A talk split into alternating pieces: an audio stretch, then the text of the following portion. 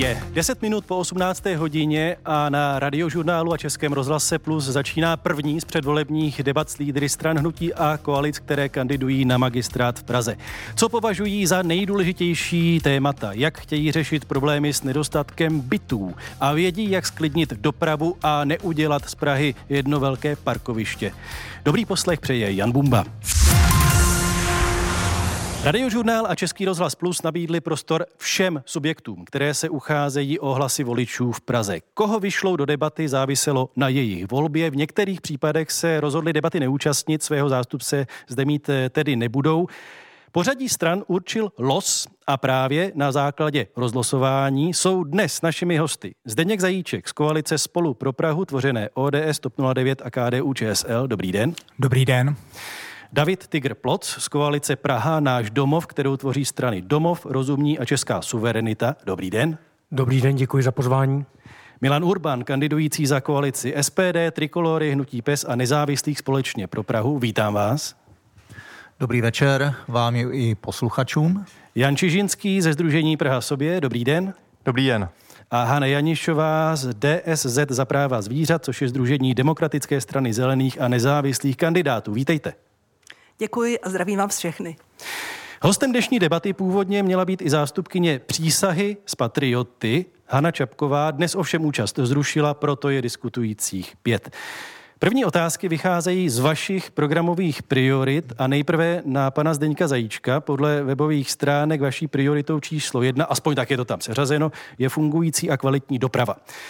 Lídr vaší kandidátky Bohuslav Svoboda pardon, říká, že výrazně urychlíte pokračování dostavby vnitřního městského okruhu. To znamená pokračování tunelového komplexu Blanka? Ano, jsou to dvě klíčové stavby, které eh, je potřeba dotáhnout do konce a to je ten vnitřní okruh, městský okruh, anebo je to pražský okruh, tedy ten vnější okruh.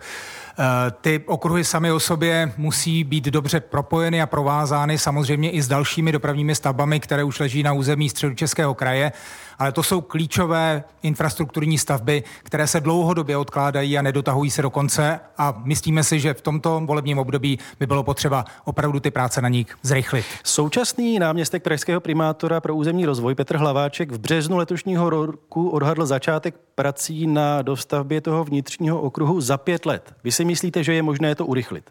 No v každém případě je potřeba urychlit komunikaci se státem, města se státem, protože mnohé ty stavby, o kterých budeme mluvit v oblasti dopravy, není to jenom silniční okruh nebo ty silniční okruhy, o kterých mluvíme, ale je to také rozvoj železnice na území hlavního města Prahy. Bez komunikace a dohody se státem nepůjdou. A v tomto si myslíme, že skutečně teď je významná příležitost pro to, aby se tyto stavby mohly pohnout dopředu. Příprava těch staveb se počítá na roky, v tom je samozřejmě pravda, ale i v tomto směru si myslíme, že by bylo možné učinit nějaké legislativní kroky, které by mohly případně uh, tyto stavby urychlit.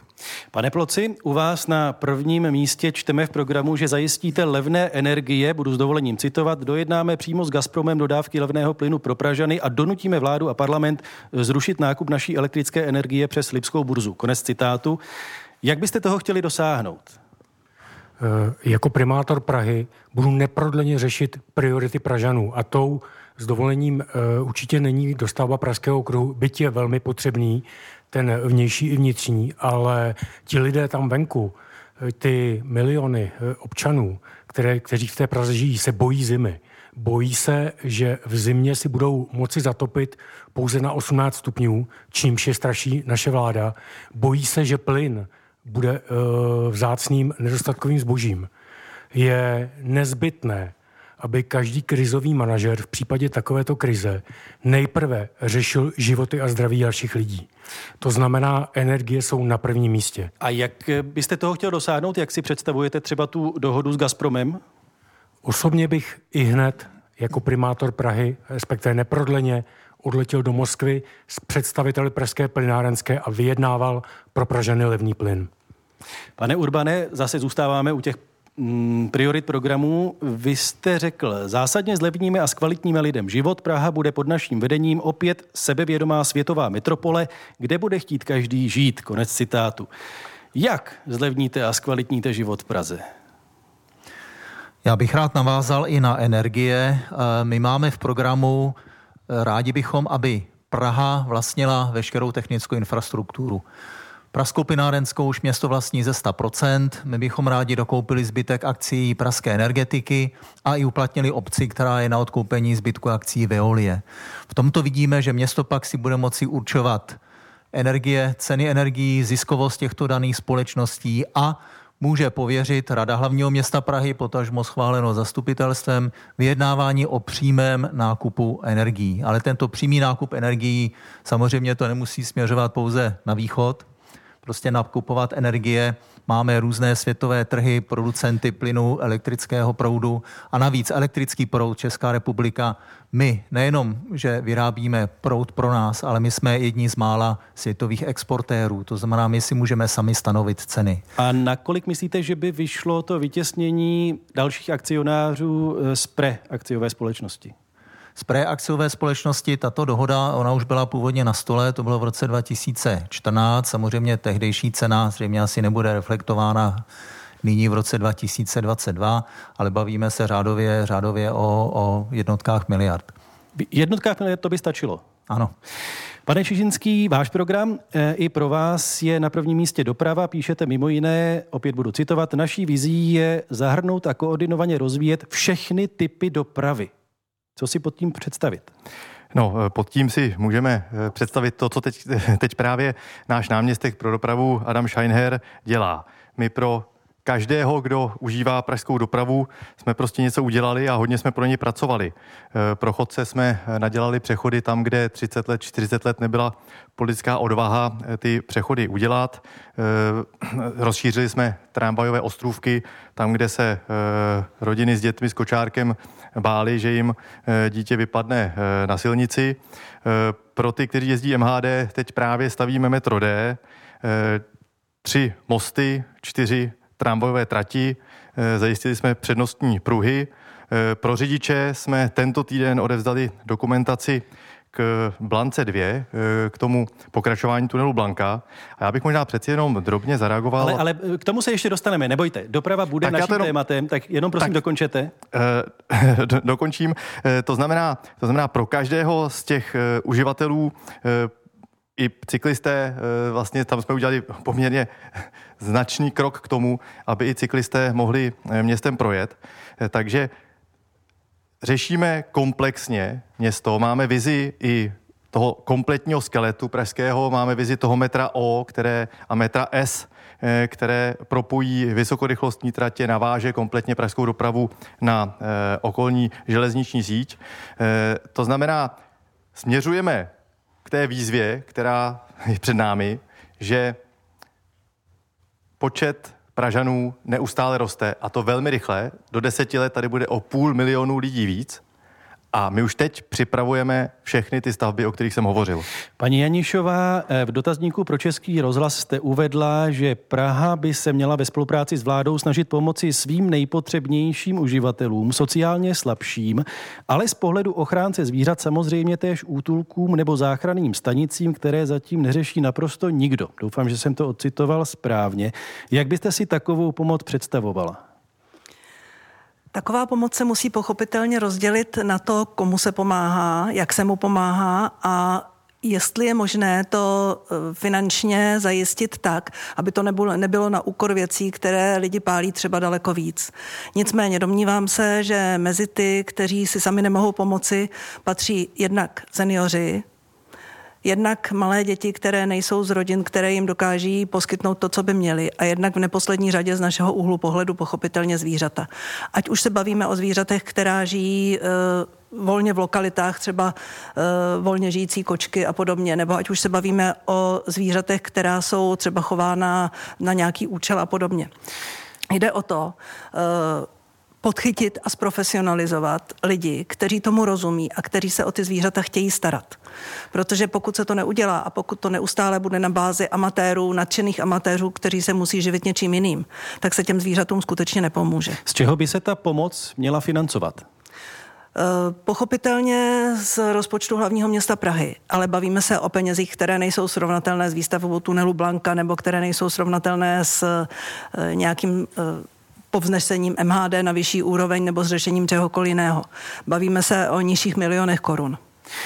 Posloucháte předvolební debatu Českého rozhlasu Plus, plus a radiožurnálu. Dnešními hosty jsou Zdeněk Zajíček z koalice Spolu pro Prahu, David Tigr Plot z koalice Praha náš domov, Milan Urban z koalice SPD, Trikolory, Hnutí Pes a nezávislých, Jan Čižinský ze Združení Praha sobě, Hana Janišová z DSZ za práva zvířat.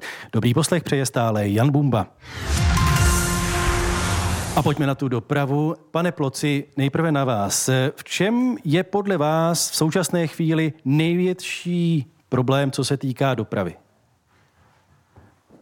Tak určitě potřebujeme dostavbu okruhu vnitřního a vnějšího, o tom jsme již hovořili. Eh, my nabízíme Pražanům městskou hromadnou dopravu zdarma, která jsme přesvědčeni by také pomohla té přetíženosti.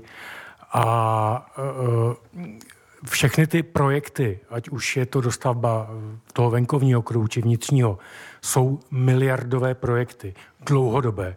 My se v tuto chvíli musíme zaměřit na pomoc občanům, na které dolehla energetická krize. Která takže, samozřejmě... takže zlevnit veřejnou dopravu, eh, samozřejmě. protože největší problém je ta drahá doprava. Samozřejmě je potřeba uh, ukázat občanům Prahy sociální cítění. Tě oni ty peníze také nemají. Ta otázka bude stejná pro všechny. V čem myslíte, že teď aktuálně je největší problém, co se týká dopravy, pane Zajíčku? Já myslím, že v tuhle chvíli to, co asi pociťuje každý Pražan, který po Praze chodí, jezdí na kole, jezdí autem nebo jezdí městskou hromadnou dopravu, tak je nekoordinace staveb, eh, které ve městě jsou. Ty na nás doléhají, protože samozřejmě pokud ucpete nějakou klíčovou komunikaci v Praze, tak se rozdívá někam jinam.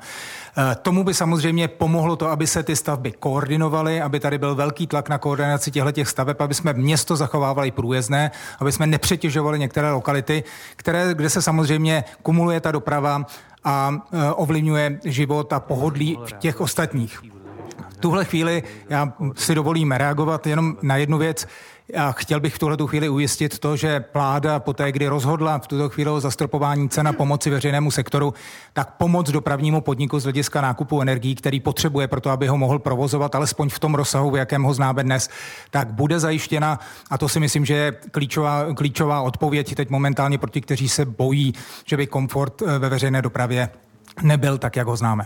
Pane Čižinský, eh, koordinace dopravních staveb, o které hovořil pan Zajíček jako velký, možná nejvážnější problém dnešní doby? Eh, já myslím, že nejdůležitější vlastně je, protože program snese všechno. Já tady mám třeba před sebou leták spolu, kde je napsáno, že v příštích čtyřech letech dokončí Pražský okruh a Městský okruh což je zcela nereálné. Je to slib, který se nemůže podařit, je to vlastně nefér slib. A podobně je tady slib, že v příštích čtyřech letech eh, bude vystavěno 9 kilometrů vlakových tunelů metra S, což je taky zcela nereálné. Pardon, že vám do toho vstupuju, ale mě zajímá z vašeho pohledu, co je ten největší problém, než začnete mluvit o jiných stranách. Takže já chci jenom říct, já chci jenom říct, že tady eh, program snese všechno. To, co je důležité, jsou lidé, kteří zrealizují to, co si přece vzali, aby to byli realisti, aby jim na tom záleželo, aby byli rychlí. E- my ty lidi máme na kandidáce. Adam Scheinher je skutečně já velmi vám do toho člověk. Zase skákat, a já, ale co je já ten řeknu, problém? Já řeknu k té koordinaci. Teď právě se rekonstruuje Barandovský most, a to je právě stavba, kterou bylo nutné velmi pečlivě připravovat. Tři roky se připravovala, velmi pečlivě koordinovat, aby nedošlo k naprostému kolapsu. Ten most se teďka opravuje, kolaps naštěstí nenastal. To znamená, teďka v tuto dobu vyčítat eh, nedostatek koordinace si myslím, že není úplně v pořádku. Tak a jednu, jednu větu. Co je teď ten největší problém, co se týká dopravy v Praze? Teďka momentálně je to, aby se připravovaly všechny stavby, které tomu městu, až bude mít 2 miliony obyvatel, umožní vůbec přežít. To znamená, aby se rychle stavilo metro D, které jsme začali stavět, aby se dostavily ty tramvo, tramvajové tratě, teď se staví čtyři, další čtyři se připravují, a aby se šlo dál s těmi projekty Metro S a Metro O, které budou až, ne, jak se tady Chápu, říká, za lepší, let, lepší plánování, za čtyři, čtyři roky, ale které budou za, za 15 let, a aby Náměstek pro dopravu byl ten, který skutečně pro to dýchá a velmi rychle to připravoval. Pane Urbane, váš pohled na to, co je aktuálně největší problém, co se týká dopravy v Praze? Co my vnímáme jako největší problém dopravy, a to vnímají Pražané, eh, podívejte se, de facto současné vedení magistrátu a pan Čižínský Praha sobě už je tady druhé volební období, 8 let. De facto jsme byli svědky takových aktivistických tendencí v rámci Prahy. My bychom chtěli zrušit veškeré ty slalomové dráhy zrušit omezení průjezdnosti Prahy. My jsme tady Pražané, Takže, takže ten tady problém žijeme. hlavní je eh, špatná průjezdnost? Špatná průjezdnost, uzavírání ulic, uzavírání nábřeží, zbytečné zužování pruhů na úkor cyklostezek a cyklopruhů. De facto my, co žijeme v Praze, chceme, aby Praha byla průjezdná a fungovala pro lidi, kteří zde žijí a pracují. A tím myslíte průjezdná autem? Nejenom průjezdná autem, takhle, co se nyní děje, je zbytečná segregace dopravy. Ano, de facto máme uliční prostor, máme veřejná prostranství, máme náměstí, proč se musí kreslit eh, kruhové objezdy před Prašnou branou, proč se musí kreslit kruhové objezdy na Ungpanové náměstí. Všechny tyto věci jsou zbytečné a pokud de facto elektromobilita a tyto věci budou pokračovat tempem, jak pokračují nyní, tak vám mohu říci de facto minimum lidí si bude moci tyto vozidla dovolit a nabíjet. To znamená za 15 let de facto tak jako tak všechny ulice budou prázdné od aut a cyklisté budou mít dostatek prostoru, kde jezdit. Hanna Janišová, eh, ještě její pohled na to, co je aktuálně největší problém, co se týká dopravy v Praze? Já to vezmu trošku retro. Uh, řečeno slovy o, já jsem myslel, co je teď největší A, ano, ono to s tím souvisí. řečeno slovy Járy Cimrmana. Hlavní průjezd Prahou tudy udělejte a uvidíte, kolik tam bude lidí. Jistě víte, na co narážím, samozřejmě. Domnívám se, že pokud se s tímto něco neudělá, to znamená skutečně mm, obchvaty, eh, ať, kol- ať eh, vnější nebo vnitřní, tak bude pořád problém v tom, že bude Praha zacpaná auty. Eh, Do té doby si myslím, že nejreálnější je řešit co nejlépe veřejnou dopravu a to pokud možno podzemní veřejnou dopravu. A tím pádem, eh, a samozřejmě, jak už tady bylo i řečeno, eh, pokud možno minimálně pro občany Prahy zdarma. Protože tím se samozřejmě odleví těm tepnám, kde jezdí auta. Říkáte pro občany Prahy, to znamená, že když by někdo přijel z Berouna, tak už by platit musel. Abych řekla pravdu, na tohle nemám zcela jednoznačný názor. Pro Pražany určitě a pro lidi z Berouna možná eh, levnější, než je to teď. Jde o to, aby, a samozřejmě parkoviště u všech konečných stanic metra, aby prostě všichni měli motivaci nejezdit do toho centra autem. A kde je tam postavíte? Ta parkoviště. Já se domnívám, že u konečných stanic eh, většiny meter je spousta volného prostoru a jde o to, aby se prostě vyřešily vztahy s jejich majiteli. Tak pojďme prosím všichni odpovědět na tu otázku eh, spoplatnění nebo z dalšího zlevnění veřejné dopravy. Pane Čižínský, vy byste byl pro MHD zdarma a pokud jo, tak pro koho? Naše koalice eh, dala 70% slevu všem, kteří jsou v hmotné nouzi, pobírají nějaké příspěvky od státu. To si myslím, že je v pořádku. A plošné zlevňování, plošné, eh, plošná pomoc je vždycky nespravedlivá, protože eh, to platí daňový poplatník a tak se tedy stává v případě plošné pomoci, že ten chudší podporuje toho bohatšího. To, Stačí, co je děkuju, potřeba děkuju. řešit, je ta nejkapacitnější doprava, to znamená, ta parkoviště je potřeba budovat ve středních Čechách vedle nádraží. Zase, Pak možná, problém možná se k tomu ještě vyřešíme. dostaneme, ale teď mě opravdu zajímá ten váš pohled na to, jak drahá by měla být MHD, pane Urbane. Krátká odpověď. Ono nikdy není nic zadarmo, všechno se musí něčím zaplatit. Podívejte se, eh, hlavní město Praha přispívá dopravnímu podniku 16 až 17 miliardami korun. Ano, víte, je akce nyní dozimetr kauza, tam vlastně policie vyšetřovala, že šedá zóna je řádově 1 až 3 miliardy. Eh, Co my víme, doprava zdarma by znamenala přibližně 2 miliardy do pláce dopravnímu Takže podniku. že jste, jste pro A- MHD zdarma? My jsme proto, aby se MHD efektivnělo a stavili se další tratě. A jsme také pro, současná koalice hovoří o tom, že naopak jízdné na MHD se bude v Praze zdra, zdražovat kvůli vyšším energiím. Takže my říkáme každopádně nezdražovat, zachovat, jak Zachovat, to je, jak to je. ale investovat do MHD. A musí se Ano. investovat, ještě jenom, prosím, mohl bych říct jednu věc. Hovořili se tady o stavbě metra D. Původně metro D mělo mít 8 stanic, nebo takto. Za 39 miliard mělo být 8 stanic, včetně depa, včetně vlaků. Nyní je vysoutěženo 5 stanic bez vlaků, bez depa a stojí to 52 miliard. To znamená, my se musíme bavit o tom, jak zefektivnit investice v rámci Prahy. Praha má 100 miliard rozpočet každý rok. Děkuji za odpověď. Pane Ploci, vy už jste říkal, že byste dali MHD zdarma. Ano. A komu ale? Všem. Samozřejmě Ka- každému, cizincům, kdo ji bude používat. cizincům bychom účtovali v rámci ubytování poplatek na hotelu, ale my musíme motivovat řidiče, aby využívali městskou hromadnou dopravu. Já jsem nedávno, jakožto řidič, využil městské hromadné dopravy a s hrůzou jsem zjistil, že ten můj hodinový výlet byl zhruba o 100% dražší, než když jedu autem. Takže to rozhodně není motivace, naopak. Potřebujeme pomoct lidem, potřebujeme řidiče motivovat. Takže každý, kdo by přišel ale do tramvaje nebo do metra, tak by jel zadarmo a zvýšili byste nějakou městskou daň nebo něco takového? Tak po, pobytovou taxu? Něco, samozřejmě něco je předpoklad, že by kapacita parkovišť, které jsou na krajích Prahy zbudována pro tyto účely, byla zvětšena a že by zde jsme naopak eh, ty peníze získali zpět. Pane Zajíčku, samozřejmě i váš pohled na to, zda by měla být MHD zdarma nebo zlevněná, nebo třeba naopak dražší? Eh, já si myslím, že eh, nic, co je zdarma, tak úplně nemotivuje lidi, aby, aby se k tomu chovali odpovědně. A v případě dopravního podniku veřejné dopravy by to z mého pohledu skončilo zřejmě stejně. Eh, hledat motivace pro to, aby se daleko více využívala veřejná doprava, to si myslím, že je správné a máme to dělat. A přesto si myslím, že z hlediska ceny za veřejnou dopravu v Praze, tedy řekněme za kupon nebo za jízdenku, ať už je celoroční, nebo je, nebo je pro jednu jízdu, patří Praha k těm jedním z nejlevnějších vůbec směch ve srovnání dokonce i v České republice oproti ostatním. To znamená, v tuhle chvíli já si nemyslím, že tady je tenhle ten prostor a myslím si, že to je výhodné. Tady souhlasím s tím, že už dneska i podpora, kterou mohou čerpat individuálně ti, kteří si to nemohou dovolit, takže je dobře cílená a jenom si uvědomit ty dopady miliardy. Jsou to miliardy korun, které by se znovu museli do dopravního podniku poslat proto, aby to dokázalo financovat.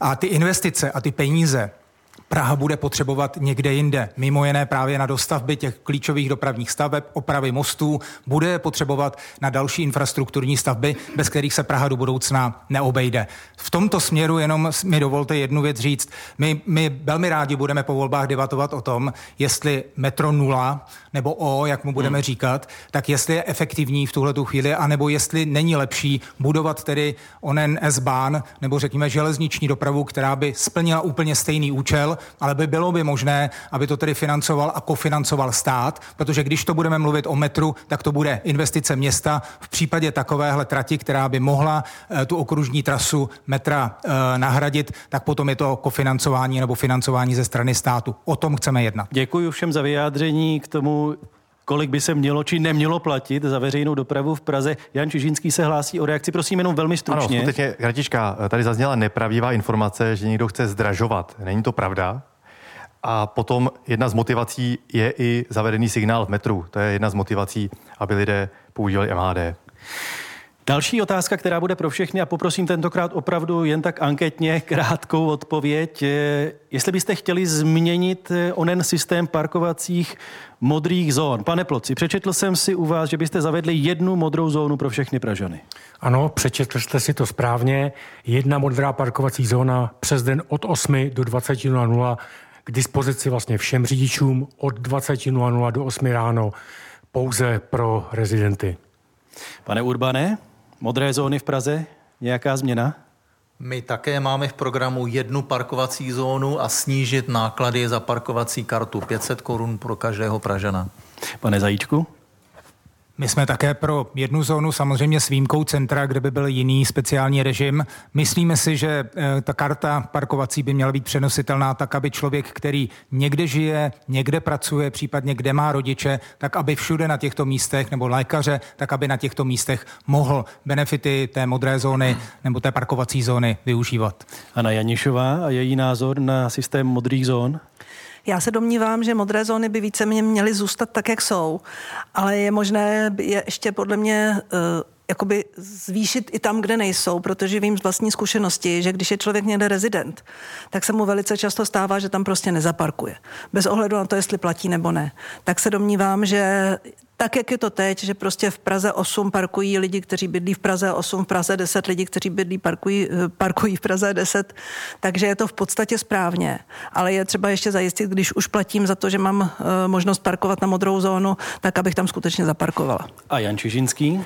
No, já mám výhodu, že jsem 8 let starostou, Eh, já musím říct, že z dat tedy vyplývá, že ta jedna parkovací zóna není dobrý nápad, protože každý starosta, který má modrou zónu, tak čelí tomu, že se lidé přehlašují virtuálně do jeho městské části, aby tam mohli parkovat. A nebavíme se o desítkách, bavíme se o tisících lidech.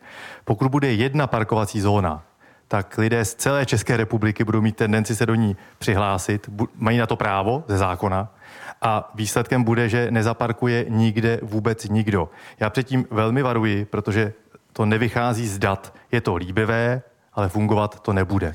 Já jsem si přečetl, ale Zdeněk Zajíček chtěl reagovat, ano, prosím, můžete? Krátce, prosím. Ani ne tak k té parkovací zóně, ale padlo to předcházející diskuzi. Eh, co se týká parkování právě těch, kteří do města dojíždějí a možná, že se účelově přehlašují k hmm. bydlení v Praze a tím získávají možná nárok na tu parkovací zónu. My musíme na kraji města ve spolupráci se středními Čechami začít stavět velkovat, velké parkovací terminály. To už... A jsou to jako v tisících hmm. automobilů, které tam je potřeba udělat. Tak když jste se ptali, jestli tam na to je místo nebo není, no musíme mít odvahu třeba takové parkovací terminály stavět nad komunikacemi. Prostě i v Praze musíme jít do výšky, nemůžeme i v případě parkovacích terminálů terminálu využívat ty pozemky, které třeba patří soukromému vlastníkovi a je zbytečné v tuhle chvíli za ně platit. Ještě jedna poznámka k těm parkovacím zónám. Eh, manažer dopravního týmu společnosti Deloitte Ondřej Valošek, kterého cituje deník N, uvádí, cituji, ve srovnání se západními metropolemi má Praha velmi levné parkování a benevolentní systém pro parkování napříč městem. Eh, pane Urbane, to je určitém rozporu třeba vůči tomu, co vy navrhujete, že byste ho chtěl ještě zlevnit a učinit ještě benevolentnější, nebo ne?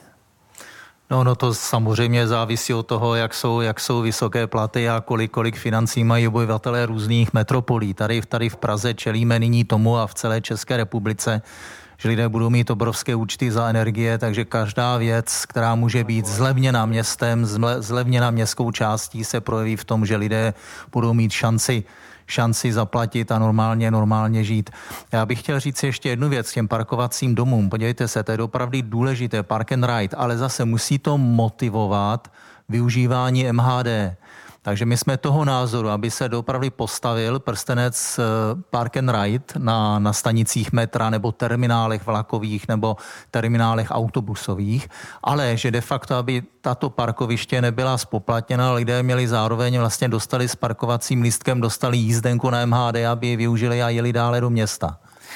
Posloucháte předvolební debatu z Prahy, debatu, kterou vysílá radiožurnál a Český rozhlas Plus. Našimi hosty jsou Zdeněk Zajíček z koalice Spolu pro Prahu, David Tigr Plot z koalice Praha náš domov, Milan Urban, kandidující za koalici SPD, Trikolory, Hnutí pes a nezávislých, Jan Čižinský ze Združení Praha sobě a Hana Janišová z DSZ za práva zvířat. Vaším průvodcem zůstává Jan Bumba.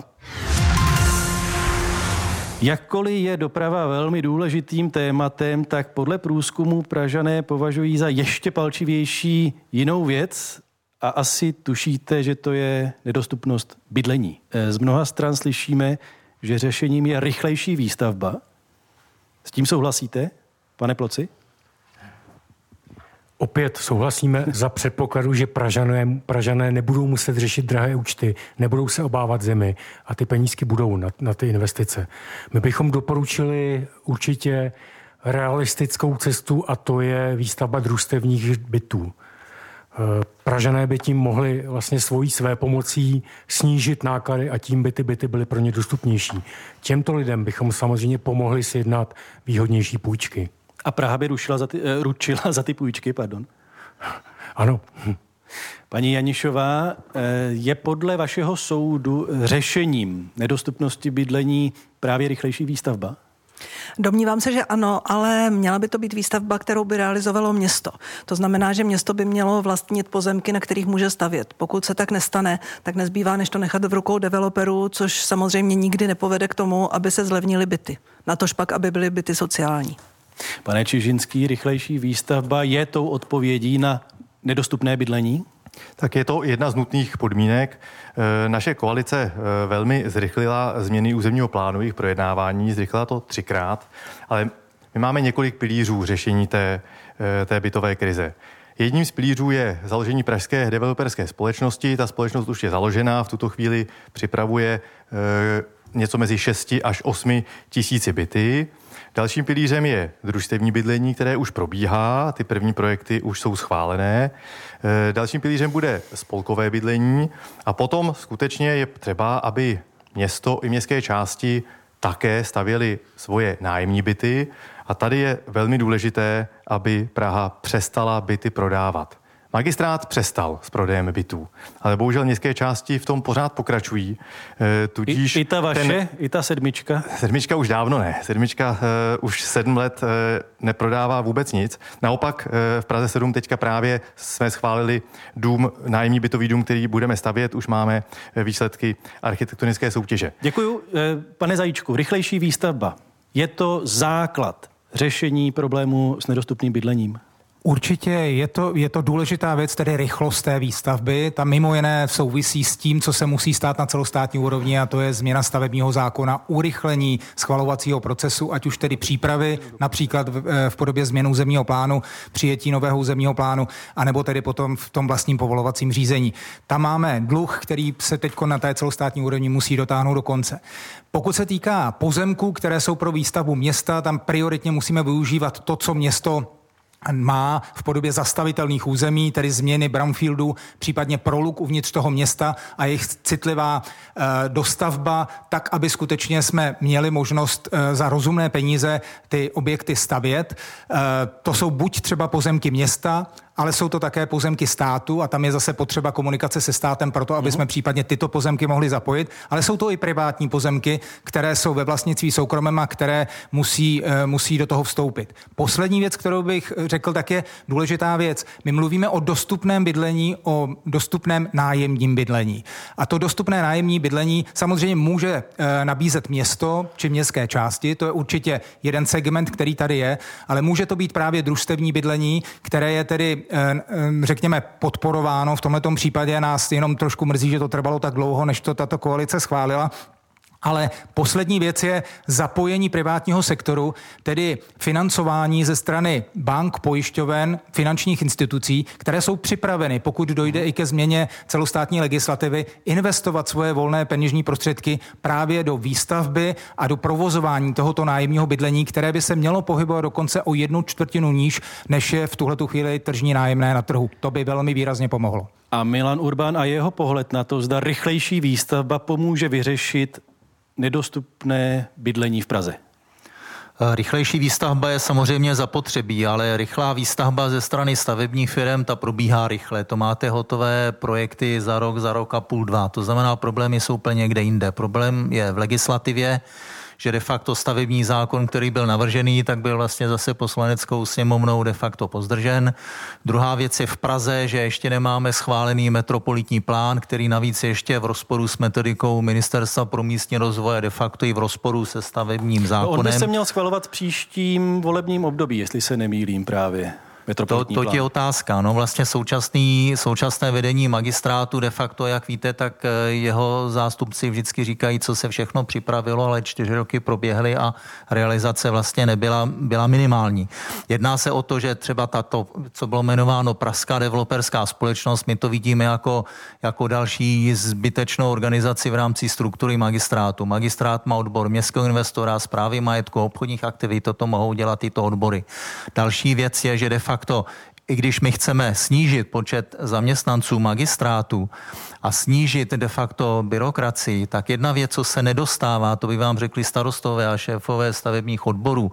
Pokud chceme stavět rychleji, je třeba dopravdy jaký personálně posílit teda odbory, uh-huh. odbory výstavby, aby tam byli dopravdy lidé, kteří jsou schopni tato stavební povolení schvalovat. A teď jedna důležitá otázka. Jak byste chtěli zajistit, aby ty nové byty, třeba rychle postavené, opravdu se dostaly do rukou Pražanů?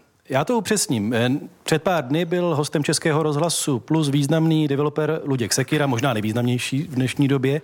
Staví aktuálně stovky bytů v Praze a on řekl, že asi 50% koupili investoři, 30% lidé, kteří kupují pro svou potřebu a využívají hypotéku a asi 20% pro svou potřebu bez hypotéky. Ale ta polovina těch investičních bytů, Neznamená to, že ty byty zase se nedostanou tedy do rukou Pražanům, paní Janišová? To je samozřejmě velké nebezpečí, nicméně domnívám se, že stejně jako eh, jakákoliv forma pomoci eh, která má být určitým způsobem cílená, tak stejně i tady lze udělat uh, určitá výběrová řízení na konkrétní uh, jednotlivé byty a podobně. Myslím si, že ve chvíli, kdy skutečně bude vůle z vedení města Prahy, aby se tak dělo, tak se tak dít bude. Ale pokud ta vůle nebude, tak se to vždycky dá obejít. Nejprve Jan Čižinský a potom Zdeněk Zajíček, tato otázka. Tady je potřeba skutečně rozlišit vlastnické bydlení a nájemní bydlení. To město má stavět byty, ale má stavět nájemní byty. Teďka má 4,5%. Já, já, teďka, já teďka mluvím o tom, co staví soukromí developeři. A ten náš plán je čtyři volební období. Ale ovlivňovat ceny vlastnického bydlení, tak jako kdo to slibuje, kdo to slibuje, že to ovlivní, tak si myslím, že to je velmi nefér. Protože ovlivňovat, aby město ovlivňovalo ceny stavebních materiálů, aby ovlivňovalo jak to nakonec, kolik to nakonec bude stát. Kdo to slibuje, tak si myslím, že je podvodník. Pane Zajíčku, jak vy se díváte na tu otázku 50% investičních bytů z těch nově postavených? Je to vůbec problém? Možná není. Já to nechci soudit. Tady nepochybně platí eh, to, že máme málo nájemního bydlení v hlavním městě Praze na úkor toho vlastnického bydlení. A v tomhle směru je to, je to dluh, který bychom měli začít řešit a podpořit to nájemní bydlení.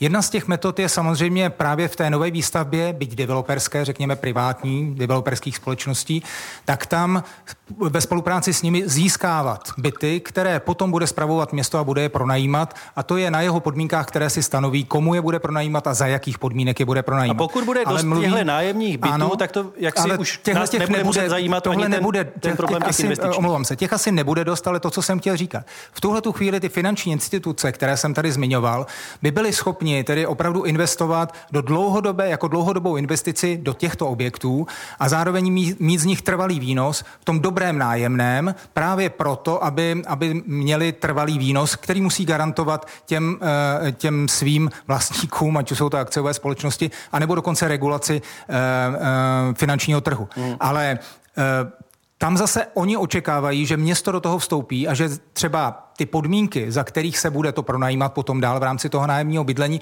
budou společně definovat ve spolupráci s městem. Tady je obrovská příležitost na tato jednání, na takovou dohodu. Pane Ploci, máte nějaký nápad, nějaké řešení, jak zajistit, aby se ty nové byty, které se postaví v Praze, a ať už budou družstevní, nájemní nebo soukromé, aby se opravdu dostali k užití Pražanům? Tak samozřejmě měly by být přednostně poskytnuty Pražanům, kteří zde dlouhodobě žijí. Nikoli těm, kteří zde pouze pracují nebo sem přicházejí za prací. No a jak byste to ale udělal, když jde o soukromého developera, ten postaví e, bytový komplex, jakým způsobem byste mu to nařídil? Vyhláškou. Potřebujeme udělat něco pro občany Prahy, aby neměli ten pocit, že vlastně jsou na druhém nebo na třetím místě. Milan Urban a jeho pohled na to. Nevím, jestli se díváte na těch 50% investičních bytů jako na problém. A já nechci předesílat, že to je problém, ale jak to zajistit, aby se ty nové byty dostaly k Pražanům? Jestli mohu říct, on, on to není jenom problém, že v, něm, ne, že v těchto bytech nebydlí Pražané, nebo tyto byty jsou prázdné, ale de facto tyto spekulativní byty právě táhly, šroubovaly nahoru tu cenu nemovitostí, kterou v Praze máme protože stavební náklady nerostly takovým tempem. Mohu vám říci, během posledních dvou let, když si porovnáte eh, nabídky generálních dodavatelů na projekty, tak to řádově stouplo o takových 25 a 20 maximálně. No a napadá vás to? Ale jedná se o to, aby zase abych neříkal jenom negativně o současném magistrátu vedení, co se podařilo, co je dobrá věc, nakročení správným směrem, znamená to optimalizovat, je metodika kontribuce developerů. Tam se může dosáhnout toho, protože je jasné, privátní developer, když projekt postaví, chce ho co nejrychleji prodat a, a jak si nevybírá si, komu, komu, to, komu to prodává. To znamená, aby město v rámci kontribucí developerů se domluvili, že třeba developer s tím, když dostává, řekněme, pozemek od města nebo přispívá na veřejnou vybavenost, aby přispíval i a domluvil se na eh, částečném procentu bytů, které budou dokončeny, aby byly předány městským částem nebo městu na, na nájem. Já vám všem mnohokrát děkuji, že jste byli hosty dnešní debaty a jmenovitě zde byli Zdeněk Zajíček z koalice Spolu pro Prahu, tvořené ODS TOP 09 a KDU ČSL. Děkujeme, že jste přišel. Děkuji za pozvání, hezký večer. David Tigr Ploc z koalice Praha náš domov, kterou tvoří strany Domov, Rozumní a Česká suverenita. Děkujeme. Děkuji za pozornost. Milan Urban, kandidující za koalici SPD, Trikolory, Hnutí PES a nezávislých společně pro Prahu. Děkujeme. Také děkuji za pozvání a přeji krásný večer. Jan Čižinský ze Združení Praha sobě. Děkuji vám. Díky za pozvání, hezký večer. A Hana Janišová z DSZ za práva zvířat, Združení demokratické strany zelených a nezávislých kandidátů. Děkuji, že jste byla naším hostem. Já děkuji vám a hezký večer.